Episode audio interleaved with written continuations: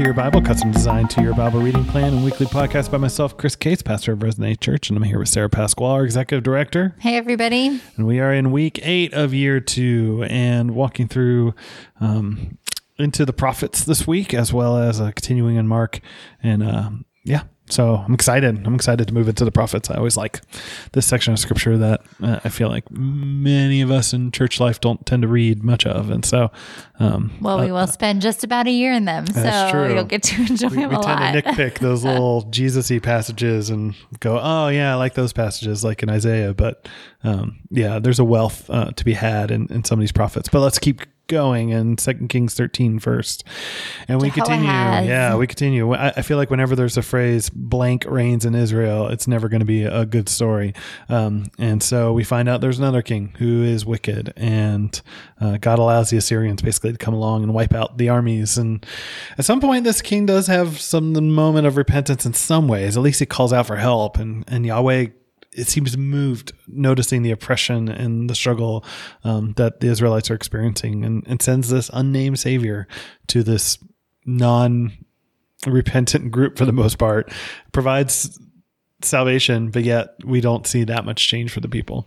Yeah, it made me think of the psalm we read this week, actually, and in that we see um, these wicked kings being used by God as judgment towards Israel, but also a reminder that when people call out to God, He shows up. We are never far from the deliverance of God or His steadfast love, His faithfulness. Yeah, and it's it's only based upon God's remembering, not the merit, because they've shown their total obedience, uh, and so it's a, it's a total picture of grace for God to show up with this sort of unnamed Savior, which becomes such a picture of Christ to me.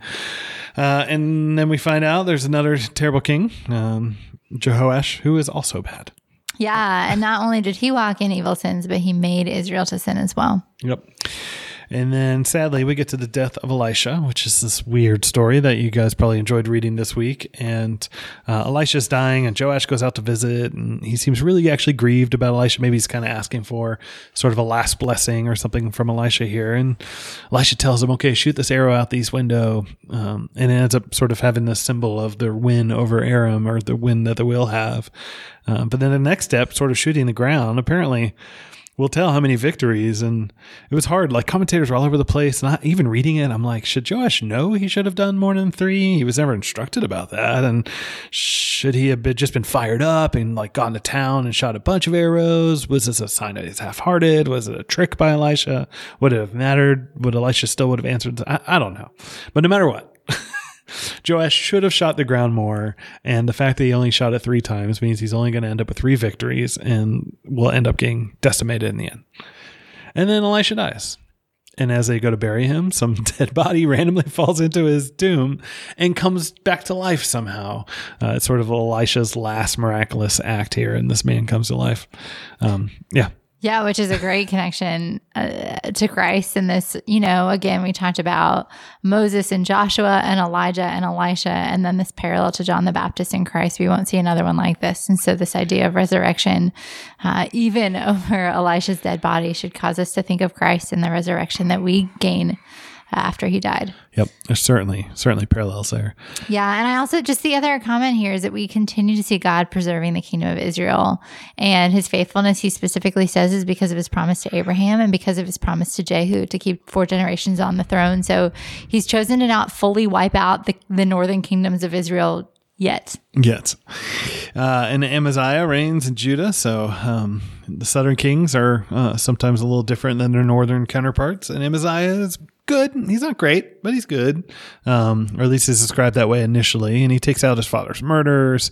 He also takes out a bunch of Edomites. But um, his initial victories also cause him to be quite prideful, mm-hmm. thinking, "Oh, I can, I could take out anybody." Challenges the king of the north. The king of the north is almost like, "Yeah, I don't think you want to pick a fight with me," and uh, and they meet anyways. And Amaziah is basically just destroyed in the process. He gets kidnapped in Northern Kingdom, destroys some walls, takes some hostages, and that's it for Amaziah. Yeah, it's a good warning to us to watch out for pride. You know, two different times in the New Testament it says God opposes the proud and gives grace to the humble. And we do not want to be opposed by God. We need to ask God for humility. And, you know, just because you or I have trusted in God once doesn't mean we'll do it again. We've got to continually seek the Lord and continually humble ourselves before the Lord. Yep. And so uh, Jehoash dies in the north. Jeroboam the second reigns in his place. And Jeroboam, well, uh, being named after uh, the initial terrible king to the north who set up the golden calves is probably not the best start uh, in terms of our perception of this king. And he's Yeah. described as wicked. Um, and uh, but during this time, Israel expanded its borders. It started taking back its cities. Jonah was a prophet, kind of speaking these things. And I'm sure, I'm sure the Northern national pride was through the roof at this time, thinking we're great, we're restoring Israel. Not a lot of sentences or conversation about repentance and returning to the Lord, Right. uh, but hey, they're at least making Israel great again. And so there should be like a wink, wink, nudge, nudge about the prophet Jonah here. Yeah, and I mean, we see God using an evil king to save Israel from destru- destruction. It's not the first time that this has happened, but we can be reminded that the mercy of God isn't limited by human power or even human motivations. That all leaders, whether we see them as good or wicked, are subservient to God's sovereign will and plan. And so uh, let's jump into the prophets. We're entering the world of prophetic literature. Uh, and I just want to talk about that a little bit before we get into Amos specifically. Um, I think some of us think of the prophets as like these crystal ball readers. They're so future oriented. No one knows what they're talking about till hundreds of years later when everything comes to pass. Um, and, and it's probably best more to think of them as, as messengers of God. And, and, and they bring a, a present tense message to a present tense crowd. There's there's a present reason that they are speaking to these crowds. Now, that's not to say they don't include stuff that sometimes is about the future, sometimes it's about how things are going to play out if they don't obey or with something along those lines. Um, but but they often include these present messages. It's not as if most of the crowd hears these words going, I don't understand what that means. Maybe sometime in the future it'll totally make sense. No, that they tend to have a context for what they're saying and why they're saying, and, and the audience would hear it and, and, and understand some part of it uh, for them. Uh, additional meanings sometimes do become revelatory in the future, uh, but we shouldn't jump there sometimes without understanding, okay, like if you were an Israelite and you heard this whole section. So let's take the, the suffering servant, uh, which we, we often uh, connect with Jesus, and the New Testament writers certainly do. But an Old Testament crowd would have also sat there and gone, "Oh, this servant is actually about Israel, and we're the suffering servant." And so there, there was context of how they would understand that, and it's not necessarily wrong. uh, And and maybe it comes to full light with Jesus, but sometimes um, we lose the point of maybe what the prophet's really after, in in who who they're teaching and why, uh, by by sometimes jumping all the way to Jesus right away. Uh, and I want to caution as you read through the prophets to, to be sure not to always do that. Um, Yeah, I think something interesting that Chris and I were talking about before we got on the podcast is just how the prophets tend to show up when there is not a king or a priest to lead Israel to follow God. And so as you read, you'll notice a lot of what they're saying is just like reiterating what is true about God and what is true about the law and what is true about what God promised in those first five books of the Old Testament. Yeah, it's a lot of times, yeah, just pointing out their own issues and calling them to repentance and saying if they don't repent, this is going to go really bad for for you. Yeah. um, which is not a, a, a, totally odd thing to say. Um, oh, I when we made the outline for this, the, the, the prophets ended up sort of being grouped um, by the context of the content. Um, and what I mean by that is that there's endless debates on when these prophets actually got written onto paper, when they got formalized, when they got finalized, who the original authors are. There's there's a whole wealth of scholarship to deal with that. But each prophet has a sort of time period that they are focused on with a um, or some run the gamut like Isaiah, but most have like um, a time period maybe right before captivity or when the Babylonians are there or when they're with the Persians. Like there's there's these sort of time frames, um, and so we'll talk about that as we go. But each prophet um, has kind of been put uh, where that time frame is, not necessarily where scholarship necessarily always thinks when the actual finalized version got written, but but who contextually they were meant to be written to, which makes more sense literarily as you kind of read through um, read through each. And so we'll point out kind of maybe what the kings are there in focus or the context and stuff as we go. Um, and it's also remember that every prophet, there's not one of these prophetic books that doesn't include at least one verse um, that that becomes this tiny little moment of hope. Uh, some are, are few and far between. Some have a lot more hope, like Isaiah certainly gets hopeful by the end. Um, but but there's there's always a promise or a positive sort of thing slipped into it. Even the Book of Lamentations has. I know it's not prophetic, but even that has this moment kind of slipped in. And so the prophets are also in that same vein. Yeah, the message of the prophets, we oftentimes see three different uh, things that they're emphasizing. One is judgment for sin, which isn't hard to find. Uh, the second is mercy for sinner, and the third is restoration of God's people. And so some of those do comprise that hope piece. Yeah. But it doesn't mean they're not going to emphasize the judgment piece, which, Yeah. which leads to hope. But we'll get there. Yeah, some only have like one or two lines of hope in their whole book. So, Like Amos, for example. like Amos. Um, and so Amos, uh, as our first prophet we're encountering, uh, is directed certainly at the northern kingdom, uh, and um, and thematically kind of tied and directed at them kind of before uh, they eventually will get conquered by the Assyrians, which we'll get to historically as we read. Um, and it's a call for them to return their ways. There's a lot of indictments about their treatment, and and there's definitely an emphasis around how they care for the poor, um, their oppression of others, violence is certainly in their indulgence uh, is in there as well. Um, and there's some great imagery throughout the book, especially later in the book. Um, there become these ideas of ripe fruit uh, that's ready to be thrown away, um, or ideas like a plumb line, like God has set this plumb line. The plumb line was straight and it was right, but they were crooked, and these good images that that become, um, I think, good themes towards the end of the book. Yeah, something neat about Amos is that it's just got a very clear structure and order to the book. You hear about judgments against nations, judgment against Israel's, and there's a lot of different words like "hear the word of the Lord," and that um, indicates a new section or certain woes. And just remember as you read that what you are reading also is poetry. So Chris did mention a lot of that imagery. We also see lion and earthquake and fire imagery, but it's all meant to communicate this overall idea of um, how the judgment of God shows no favoritism. It's not like because you are in the line of Abraham, you aren't going to be come under his judgment for your sin. So that's a big emphasis that we see in Amos. So let's dive in. Uh, and I hope as you were reading through it that you were almost kind of lulled to sleep by this sort of repetitive condemnation of all of Israel's neighbors there at the beginning, where um, it's sort of like, and this neighbor did this, and this neighbor is getting judged. And, and the three then four, three um, is the number of wholeness or completeness, adding one more would be like, because of an overflow of sins, this is happening. That sort of three then four refrain um, it's meant to convey that. And, and so, uh, out of an overflow of sins for this neighbor, this is the judgment coming. And this, and it actually, uh, if you open up a map, I'll include actually a link to a map. Um, that as you as you look at each country, you actually get closer and closer in uh, to Judah and Israel as you go. And the initial readers are probably hearing this, going, "Yeah, those Edomites, they're the worst, and yeah, those those people in Damascus, they're terrible, and and they deserve it." And it's such a setup for them because uh, eventually it, it's like, and Judah and the Israelites are probably like, "Oh." Like that's a little hitting a little closer to home there. Like we don't get the sense that Israel's necessarily all that big of a fan of Judah, but they're still brothers. Uh, and then it starts uh, coming in on them as they're going.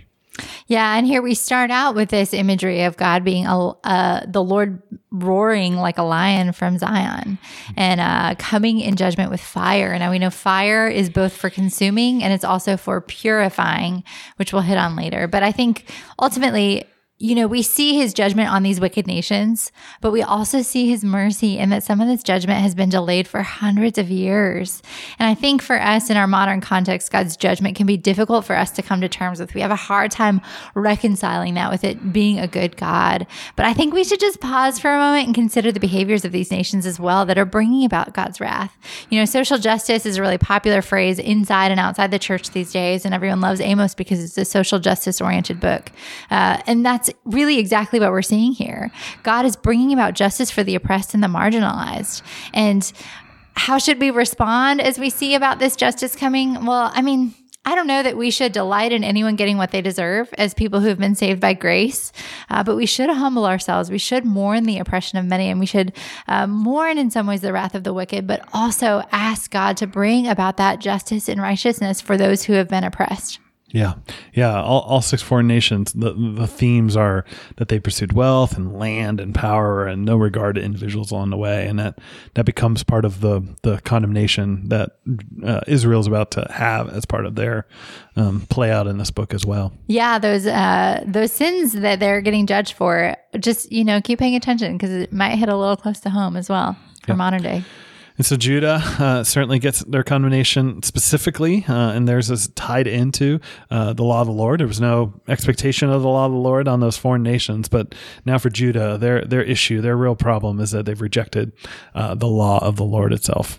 Yeah, which is really interesting because almost every other judgment or every other emphasis is centered around behavior and treatment of people or, you know, the pursuit of wealth. And Judah's is around rejecting God's law. And I think that has to do something with with the line of David and the, and the purpose and call of priests still having a role in Judah. And of course, if we follow the law, we will honor and respect others. But that is interesting. Yeah, it, it is interesting because it feels like the the condemnation is not around rejecting Yahweh Himself, but the condemnation is around rejecting the way that Yahweh has called them to live, and really yeah. becomes the play out of this book too.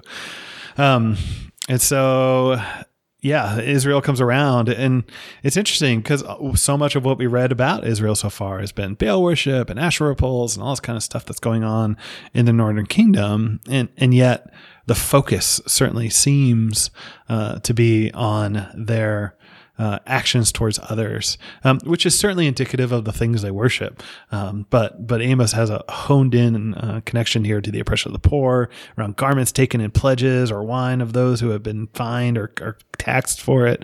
Um, and God reminds them, like, look, like I, I brought you out of Egypt, like, and and yet even even those I'm sending to you, like there's Nazarites and prophets, those who actually desire to be obedient to me, yet you're causing the Nazarites to drink and you're rejecting my prophets. And I'm at the breaking point with you guys there in Israel. And when I snap, it's not going to be pretty. And so um, he's bringing this all up for them.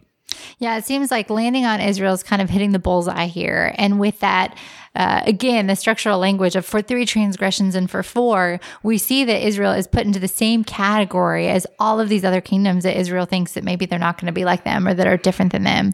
And I think the heart of what we're getting here is like what Chris mentioned is um, when we worship a false God, we will become like that God. And when we worship Yahweh, our Lord, we will become like him. And so um, Israel has become like the false gods they worship in oppressing people and engaging in illicit sexual behavior uh, tied to their syncretistic religious practices. And syncretistic is like um, practicing worship of, of Yahweh, but also worshiping a lot of other gods, combining all of those worship things. So I, step back and consider yourself. What are you becoming like? What behaviors do you model yourself after um, or emulate? And it just, it really caused me to kind of reflect and consider where I am becoming more like God that I follow through his word and where I'm becoming more like the world around me uh, because we see what's happened to Israel as they've started to worship other gods. Yep. So, um, God reminds them uh, again that He brought them out, and He brought them out to be their God and Him their people. Like there, there was this partnership, this arrangement. Uh, but but God ultimately says, "Look, you're not doing what I've called you to be. You've forgotten the point of the whole story of what I've called you into, and there's consequences to that." And and the lion's roared. God has spoken. Like He's He's saying, like this isn't. this shouldn't catch you by surprise. Like this is this is me giving I've given you warning, and this is a warning again in this moment.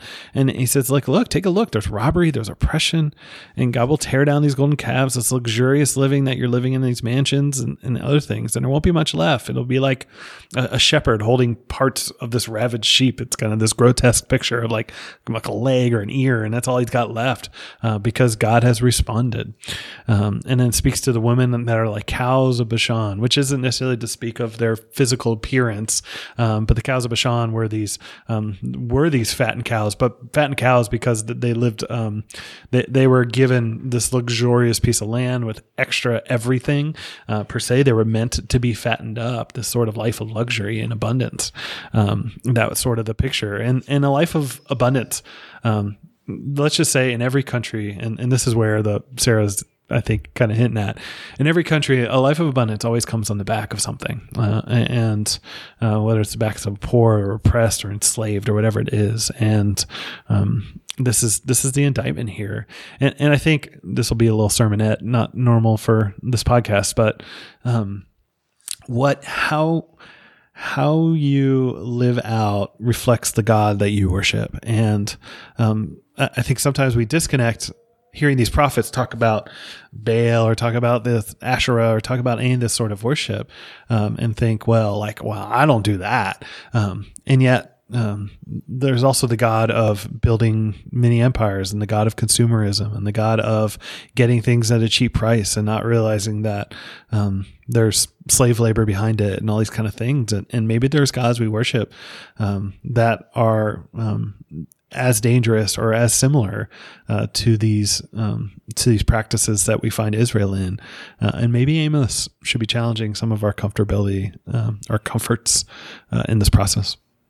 Yeah, this should be a really sobering section to read. And it's, I mean, it's most of chapter three and a little bit of chapter four, but we do see God coming back as this uh, lion imagery here. And he's a, kind of a predator. And these people, the people who are coming under his judgment, are tiny bits of prey left behind. But I think the central focus, really, of probably this whole book is verse two of chapter three that says, You only have I known of all the families of the earth. Therefore, I will punish you for all your iniquities.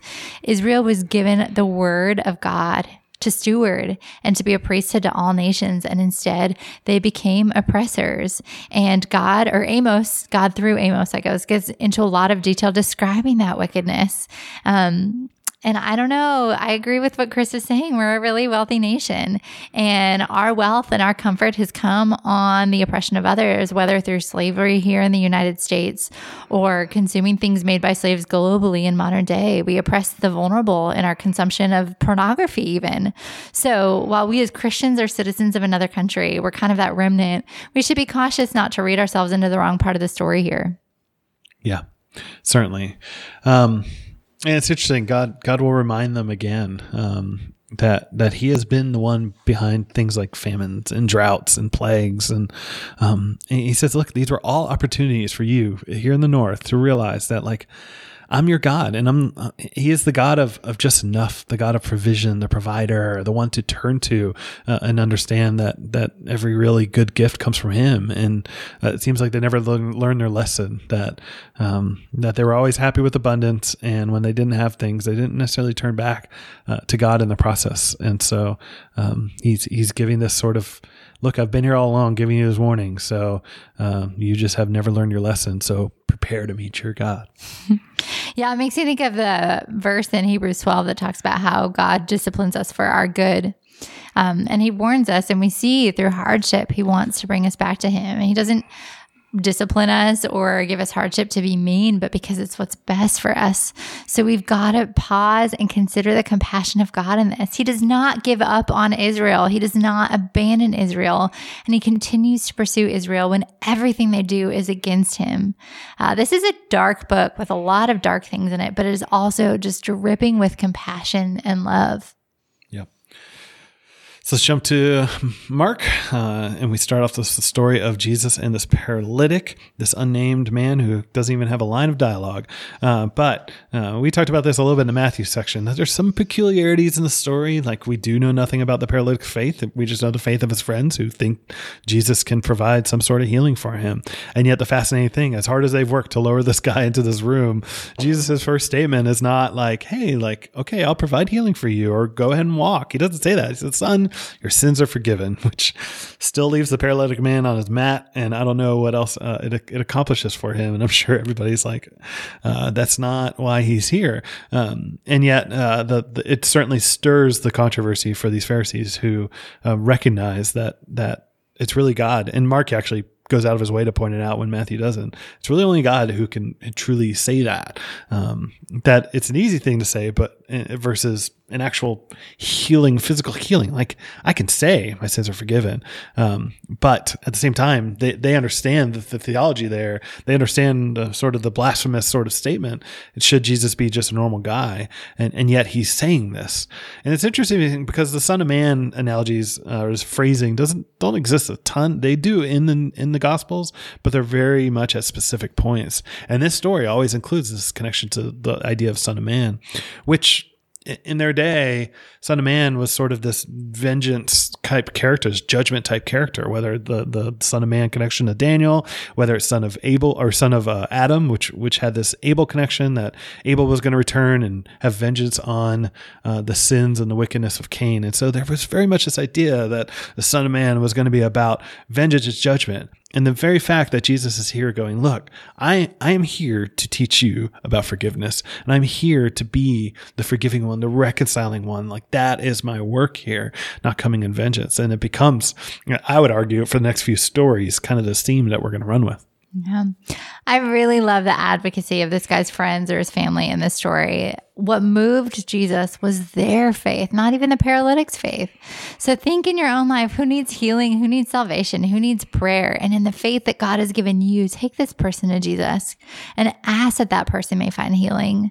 And remember also that God used this specific circumstance to illustrate a different point about his authority to forgive sins. Oftentimes, I think we want a miracle for ourselves or expect that it centers around us, but God may use difficult or great, easy circumstances in our lives, not for ourselves, but for others. Yeah, and right on the heels of the sort of uh, Jesus saying, I'm, "I'm basically I'm here for the forgiveness of sin lesson above." Like we we get to see just how radical this forgiveness goes.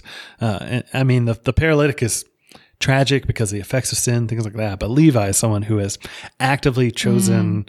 a, a, rejection of his people to coincide with or to work with um, Rome and, and the oppressors and all this kind of stuff. And so, in the eyes of most of his audience, like Levi's a pretty bad guy. Um, and and and yet Jesus is like, look, this is what forgiveness. This is the extent of forgiveness can go. Um, and then, of course, when they go back to Matthew's house, who are all Matthew's friends? It's like the rest of the people that have been rejected and cast out uh, by the Pharisees and leaders and company here. And so uh, they're probably just as surprised as anybody that a rabbi would come and interact on let alone have table fellowship, which is like the deepest form of of um, sharing life in some ways for for this culture of hospitality. And so, um, Jesus' simple yet hard lesson that I think he's driving mm-hmm. home is that those who are really sick, which are those who are broken or desperate or marginalized outside, like that's who I'm here for. And um, those those that are in that righteous category, like the Pharisees, like you don't get it. You you don't understand it, it's almost like we just read in Amos, where it's like, um, look, this this this brokenness, this this judgment is really upon any everybody, and until you get that and are ready to to be healed, like that's what I'm here for. Yeah, you know, we we talk about Amos being a social justice book, but really all of the Bible is a is a book about justice and injustice and uh, loving others like we like we should. And that we see Jesus right away, not spending his time with the influential and wealthy people, but with the poor and those with who have nothing to give in return, or those who are on the margins. And so, if I talk about wanting to live like Jesus lived, I need to be doing this more as well. Yeah, and then we get questions about fasting, um, and and once again, there's tons of Jeremiah in this parable. Uh, the images of a bridegroom being taken away, sewing a cloth back on, wineskins are all found in that book. Um, and so, um, contextually, Jeremiah and in each of those actual stories ties into this idea about how Israel's struggling to treat the poor and the outsider and these kind of things. And so, once again, if we're if we're picking up on Jesus kind of teaching, like, okay, like I am here about compassion and mercy and, and these kind of things. Um, uh, I think what Mark's including here is, is, once again this idea of like, look, the Son of Man is actually here, yes, and he's not come to bring judgment, he's or condemnation. He's actually here to provide forgiveness, to invite the outsider in, to do just as what God has always instructed us to do. So let's celebrate while I'm here. Like that's why we don't fast. Like I am here uh, to, for this reconciling work, but I will be going away. And just like Jeremiah spoke about, there will be judgment upon those who reject me, reject my teaching, reject this way of life that God has actually called us to. So we read in the first verse of Mark chapter one that part of Mark's argument here in this whole book is to prove Jesus is God. And I think we see Jesus being proven as God through the fact that they're not fasting. Yeah. We fast on earth to remember that all is not as it should be. And our physical hunger is meant to remind us that we are hungry to live fully and completely in God's presence. So when the disciples were fully and completely in the presence of God, um, they didn't have to fast. Yep. And so, uh, and then we get in these conversations about Sabbath, uh, which was already a controversy in uh, Jesus' day, and disciples um, something that was certainly debated uh, is is what is work and uh, yes you couldn't harvest work certainly on that day like you would harvest a field but um, it, they became some of the law became very restrictive, uh, oral law, not the not the Torah itself, uh, restrictive around um, what what to do about those who want to pick grains in the field. Is that harvesting? Is that work? Is it not? Uh, something that was totally allowed by the Torah. Uh, they started defining as a violation of Sabbath, and so Jesus uses the story of David and Abiathar, and essentially Jesus is laying out that story um, asking the question of going, what is the Sabbath actually for? Basically, is, is the Sabbath all about obedience and restriction and all these kind of things? Or is the Sabbath about your rest and your joy and loving God, loving people? And, and Jesus is pointing them to like, look, Sabbath is a gift for you. It's like a, a taste of shalom, taste of the peace of God, a picture of what's to come, not this picture of rigid obedience. And so you've missed the point of what the Sabbath is actually about. Yeah, it's a gift and it's an invitation. It's an invitation to spend a work a day ceasing from work and to really imitate God Himself as Creator when God rested the seventh day. And um, like fasting, I think there's a connection there. It's a looking forward to our eternal rest that we'll have in the new heavens and the new earth. So the Pharisees had become really legalistic about Sabbath and they were destroying the heart of it. But I think we in modern day swing to the license side of it and and really neglect practicing it altogether. So I'd be wary of saying and criticizing the Pharisees for being being in the wrong when we may also be in the wrong for neglecting to practice it at all. And um, we get get a, a, similar story, not similar, but a, a thematically another story about uh, the Sabbath. And there were certainly debates about uh, what what to do on the Sabbath um, and and whether or not this this could be allowed. Um, but once again, the question from Jesus is like, is the Sabbath for good? Is it not for healing? Like, yes, yeah. like that's what the Sabbath is for. That is what the gift of the Sabbath is about. And the, and the leaders are uh, kind of losing the point of, of, of, what the Sabbath is about. And, and maybe to me, I mean, it might tie into even their view of God. Is God the, the God of rules? And if so, then, then they've made the Sabbath about that. Or it's the God about, about um, joy and and and and creating things that are good and rest and all these kind of things. And your God's about that, and you've caught the point probably of Sabbath as well. Yeah, we see the Pharisees caring much more for rules than for people. And it's interesting to me in that they're like all up in arms about Jesus healing someone on the Sabbath. And yet they have no problem with planning the death of someone on the Sabbath because they go out and start to plan the death of Jesus. And you can just see how distorted their view and understanding was on God. Yeah, and and if if the message of inviting the outsider is not enough, uh, we hear about this great crowd uh, that follows Jesus, and it's people from all over, uh, certainly Jews and Gentiles as well, including people across the Jordan, which are a bunch of very uh, uh, dirty, down, looked down upon uh, Gentiles at the time, people from Tyre and Sidon, and ultimately it's it's sort of this lesson that like Jesus' authority is not just for the insider; he has authority, and it utilized it could drive out demons and to heal people even from the outside as well. Yeah, it made me think back to what we talked about earlier with only the sick needing the physician. Everyone who needs healing needs is drawn to Jesus and wants to meet him and then we see the fulfillment of this Isaiah 61 passage about the spirit of the Lord God is on him to bind up the brokenhearted and heal those wounds. And so Jesus uh, uh chooses his 12, um, and they're a pretty disjointed, unique collection of guys that uh, would not naturally hang out with each other. Yet Jesus calls them into fellowship together. He calls them basically like into a family in a lot of ways together. Uh, and that's why I think we get the immediate transition to this whole idea of family, um, mm-hmm. the, the, sort of comparison of his family, quote unquote, of disciples, and then his biological family that shows up and yet rejects him, thinks he's crazy. Yeah. And we see the apostles' task to kind of be with Jesus, to be sent out to preach, and to have authority to cast out demons. And we'll see that fulfilled, you know, through the rest of the gospel. And also we see it in the book of Acts. And so Jesus is, is driving out demons, but yet the leaders at some point are just accusing him, thinking that he's working with uh, the demon or Satan himself. And Jesus points out at first just the obvious flaws that are thinking, like, what? That makes no sense, basically. just like, and, and, not only that, but Jesus is like, look, I, and not only that, like, I'm not just in cahoots with some other guy. Like, I am the strongest in the story. If you're if you're thinking that I can do this, like, I'm clearly the strong man uh, and stronger than the devils or the demons or Satan himself. Otherwise, I couldn't do this. And, and so, and in these sort of second temple times, uh, the the real belief is only God is the one who could drive out demons. And so, Mark is certainly making the connection here that Jesus um, is the demon driver outer.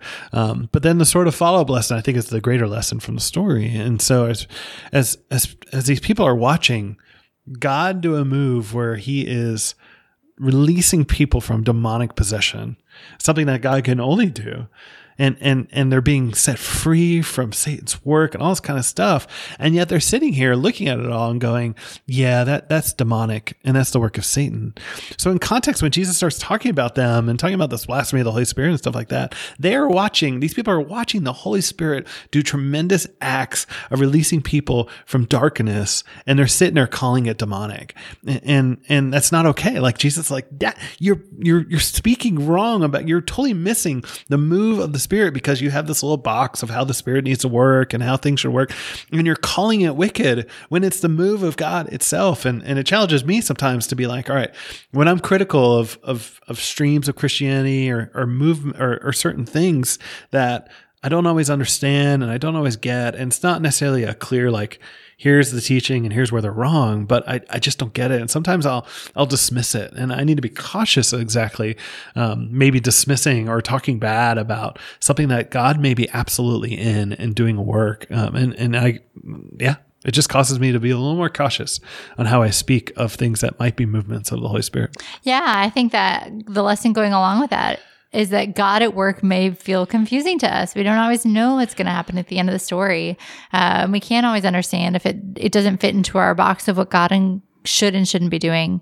Um, but be patient and be at peace with the sovereignty and the goodness of God, even when it doesn't make sense.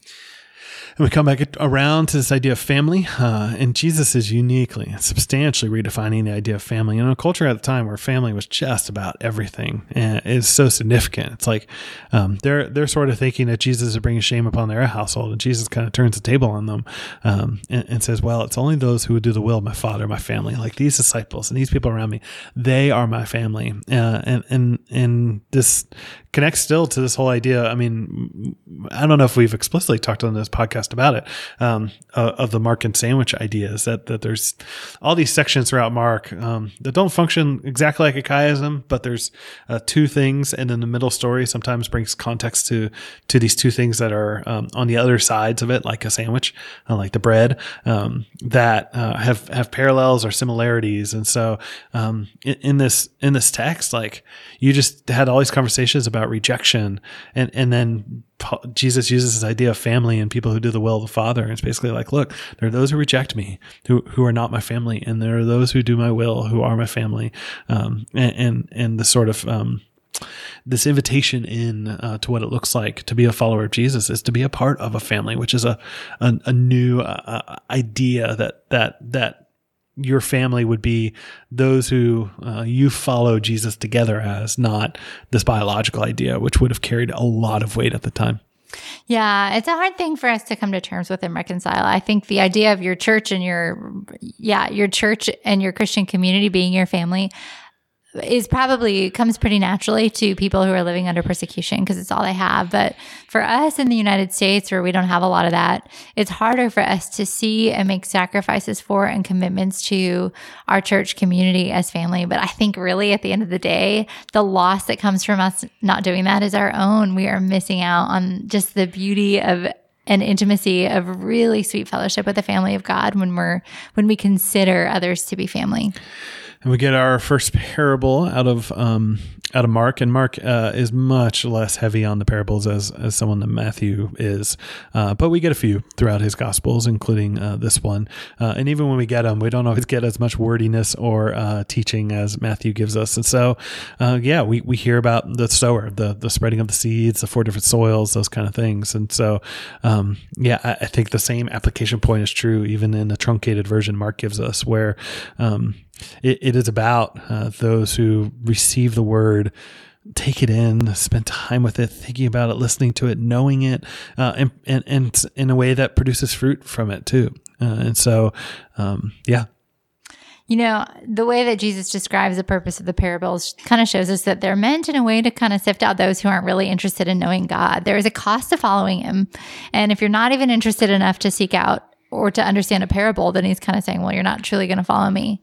Uh, and on the other hand, this parable shows us what a ripe and fruitful seed is. And it's those who hear the word and accept the word and also bear the fruit, putting it into action, yeah. which is, I mean, it's, it's simple to understand. It's so hard to put into practice. Yep.